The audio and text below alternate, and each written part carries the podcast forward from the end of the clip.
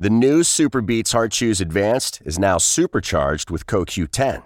Support your healthy CoQ10 levels and blood pressure with two chews a day.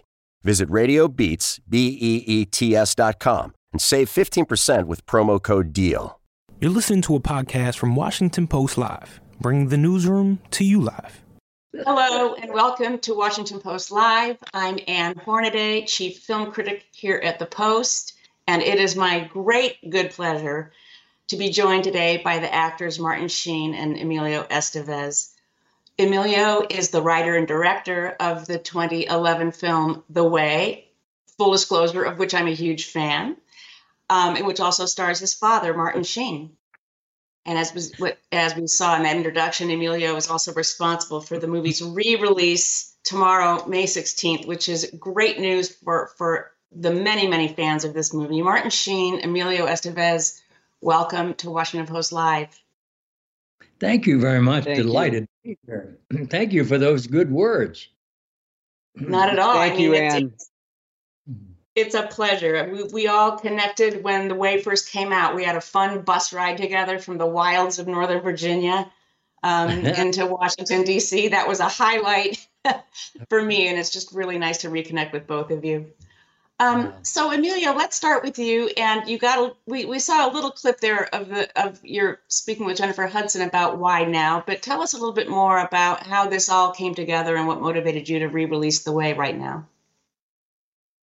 Well, the film was essentially sitting in movie jail for the last couple of years. Uh, it had uh, been involved in a bankruptcy uh, uh and a court case uh, where it was sitting in a, uh, a Delaware court where it was a um, motion to abandon rights.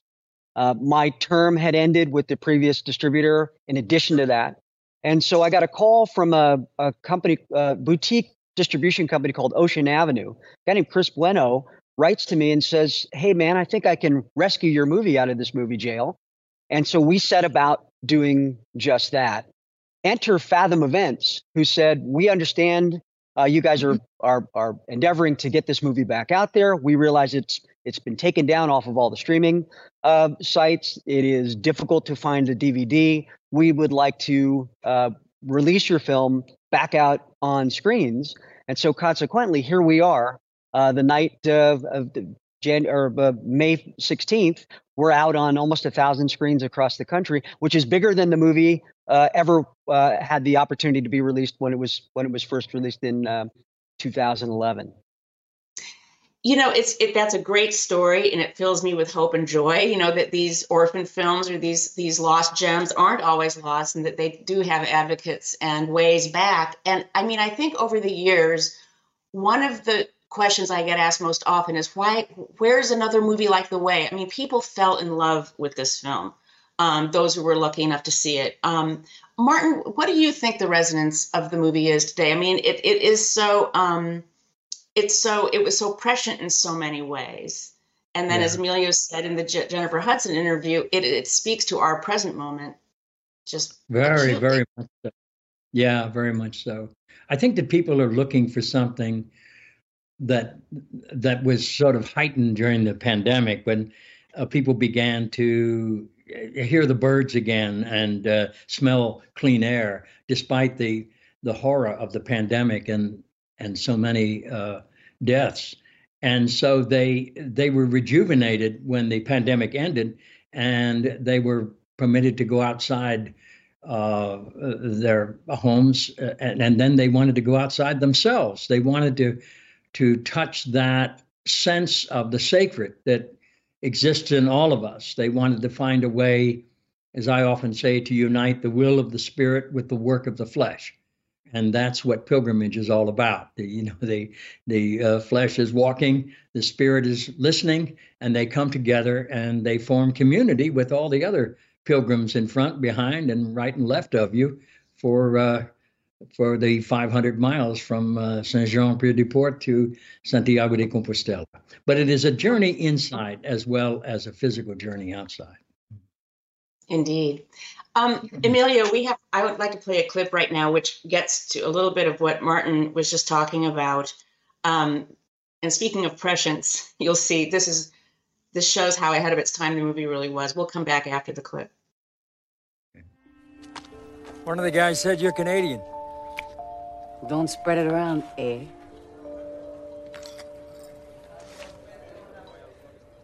So how's it going for you out there on the road, Boomer? I'm Tom. You know, isn't baby Boomer? You got all those horrible signs of that desperate generation taking its final breath, trying to screw the rest of us over one last time. Only thing missing from you, Boomer, is one of those stupid-looking ponytails and a collection of James Taylor songs on your iPod. I like James Taylor, but I don't have an iPod. Well, that's pretty amazing. What? No iPod, no cell phone or computer to keep you connected? Isn't it written somewhere in the baby boomer code book that you must own a certain percentage of anything Steve Jobs makes? So, what is it? On pilgrimage to change your life? Something like that. Wait, don't tell me. Just getting over a nasty divorce and she took it all. Or maybe you're out to meet some young chicks and relive your college glory days. Believe me, I've seen plenty of that nonsense. Oh, I got it. You're seeking penance for screwing over your company retirees in some stock market scandal. You sound really angry. Yeah, sure. I'm angry. I gotta quit these. and I'm really, really angry about that. And when we get to Santiago de Compostela, it's all over for you, my little friend. You're a goner. The end of the Camino is the end of my addiction. Spoken like a true addict. Spoken like someone who took 10 days to get this far. Well, at that pace, you should get to Santiago by the end of the year. He's on to our plan. and of course, that's the the great Deborah Kara Unger, who is just so sensational in this movie. Um, great Beautiful. scene. A wonderful scene. Yeah, I'd forgotten Oh, about it- that. There's a lot going on in that scene, my friend. Um, beautifully written, beautifully acted, and directed. Thank you. and and that dialogue i mean it gets so much to this generational divide we're experiencing now with gen you can see a gen zer right saying the exact same things okay, boomer, right? I'd forgotten that scene. Yeah, yeah. And uh, you know, I don't want to spoil it for people that haven't seen the film, but uh, we become friends as we go along, and she uh, she she reveals a, a deep pain in her life and a great loss, and she's hoping to really recover it on the community uh, uh, on the Camino, and it's it's again it's the creation of community. That's what she's seeking, and and uh, uh, she finds it. Yeah. um emilio the movie we we got hints of this in the trailer that we watched in the clips. This is this is a movie about a father and a son. Um and it's about it, at the beginning it's about a father who doesn't necessarily support his son's aspirations and doesn't understand them. Um obviously you and your father are extraordinarily close extraordinarily close and have had a great relationship but did have you ever been in that position of either having martin or your mother janet pushing back on one of your dreams or Hmm. I can honestly say that uh, because I think both of them are artists. My mother was uh, was uh, she left Cleveland with a scholarship to the New School from the Kiwanis Club, and when she was 19, and she met my father who had just arrived to New York from, and he had left Dayton. So both Buckeyes, both left Ohio for New York in search of themselves, in search of uh, of discovering their art. And so when I started to sort of put my uh, toe into uh, the water and, and explore this idea of being an actor, being a storyteller, a director, a writer, uh, they got me. They understood me. Uh, unlike Tom, uh, who doesn't understand his son, doesn't understand the, the, this idea that Daniel wants to go out and, and travel the world and give his life up in, in academia and, and, and experience life rather than rather than uh, spend time in school. And so, um, and, and isn't that interesting though? Tom uh, can't meet his son halfway, and it takes the Camino and his son's death for him to now have to travel the entire distance to finally meet his son, discover who his son was, and become a father to these other pilgrims that he could never be to his son. But I would have to say, from from my perspective, I was always encouraged as an artist to follow my dream.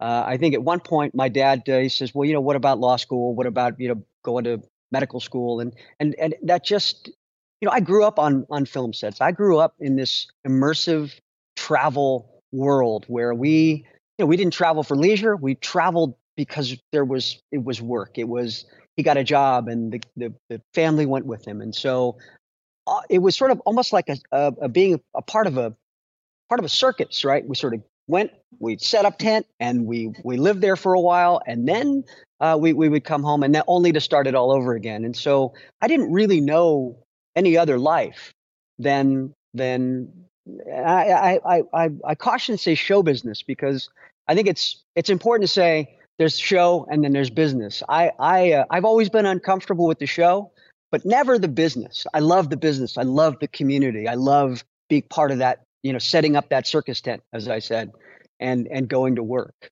And so, mm-hmm. um, mm. we were just we were just treated to some wonderful family photos from those years. And and Martin, I'm fascinated by your decision and Janet's decision to take the family along. I mean, that was not necessarily the done thing, right? Um, could you walk us through what made you do? You know, were there pros and cons you had to weigh? Uh, well, yeah, they were. Uh, you know, if you most of the films I was doing at that time were distant locations, so I knew that I'd be gone for a long time, and uh, I felt the the the risk of of uh, leaving them behind would be uh, something I couldn't bear. You know, because in those days there were no cell phones. It was not easy to communicate. You had to get to a uh, from a hotel. You had to go through an operator and uh, I usually call collect. so I thought, uh, you know, we should experience these things together, and it often meant uh, that, uh, pulling them out of school as they got older, and that got more difficult, particularly in the Philippines because we were there for so very long. But um, I still felt that uh, at least we were together and we could share the pros and the cons of this more than being separated and not knowing what was going on. So that was the, the main motivation.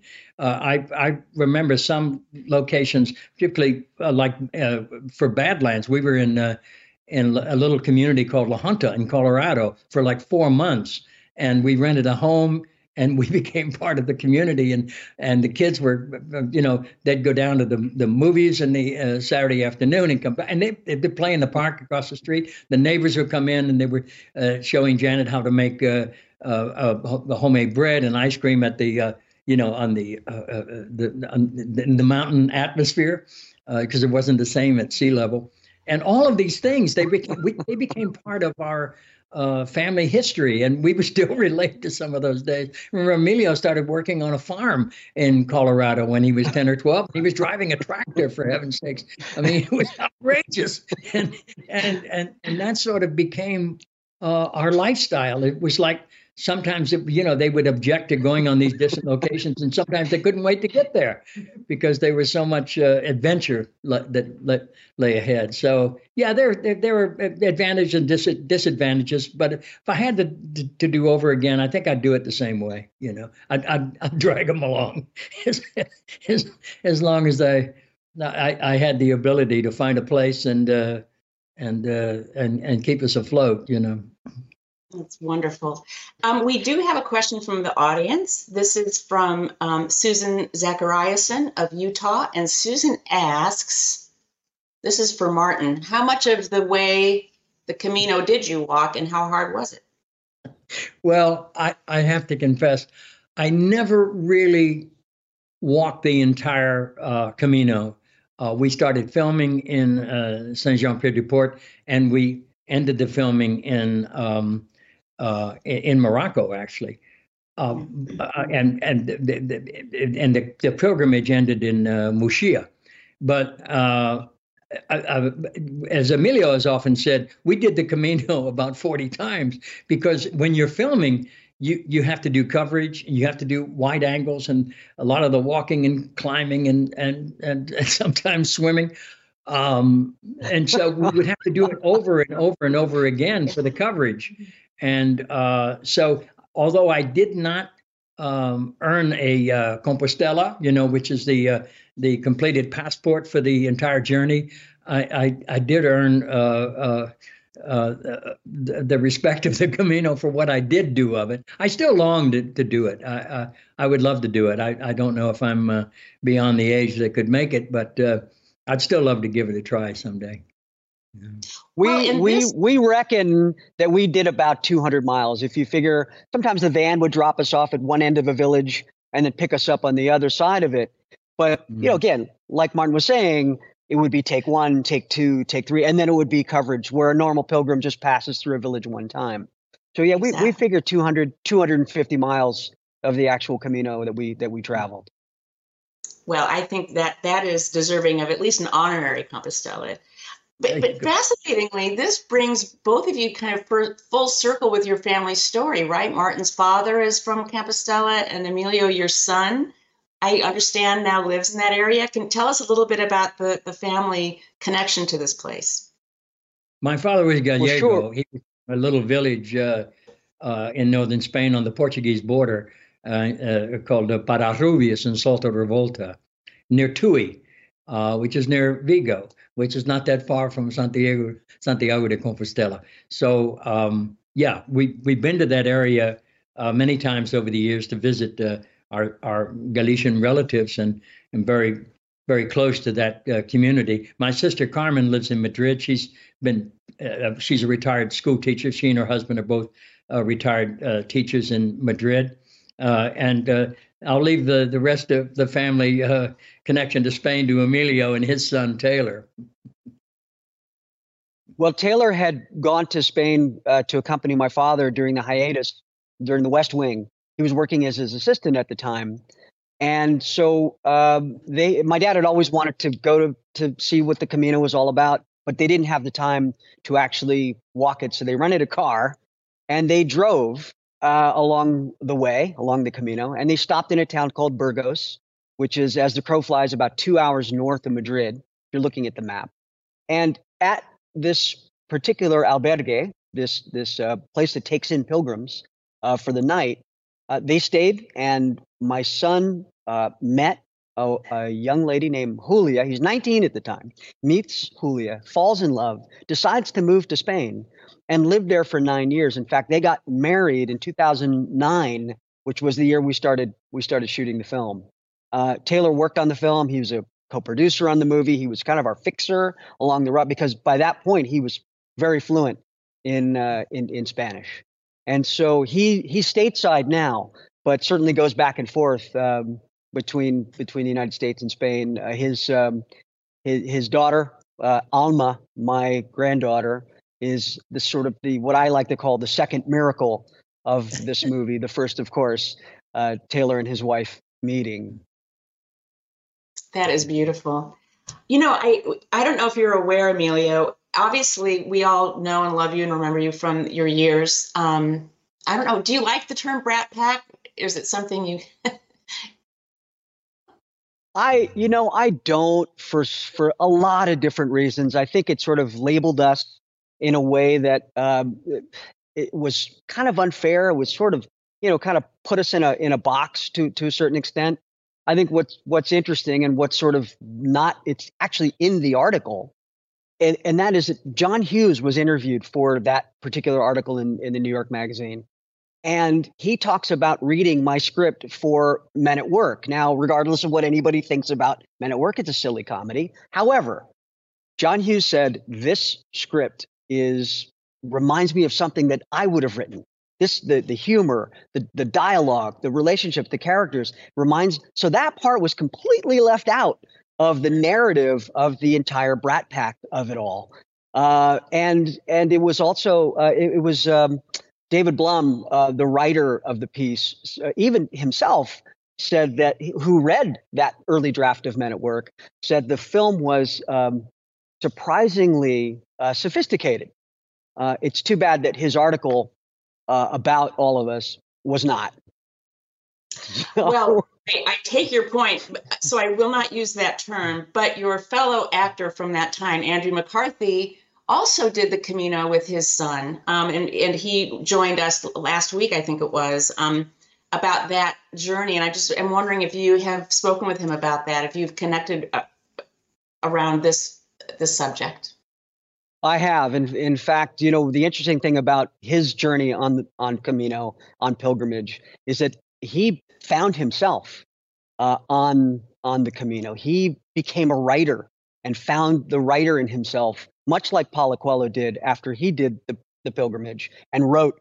In in fact, he wrote the pilgrimage. So again, we we see how the Camino de Santiago influences people, inspires people to become themselves.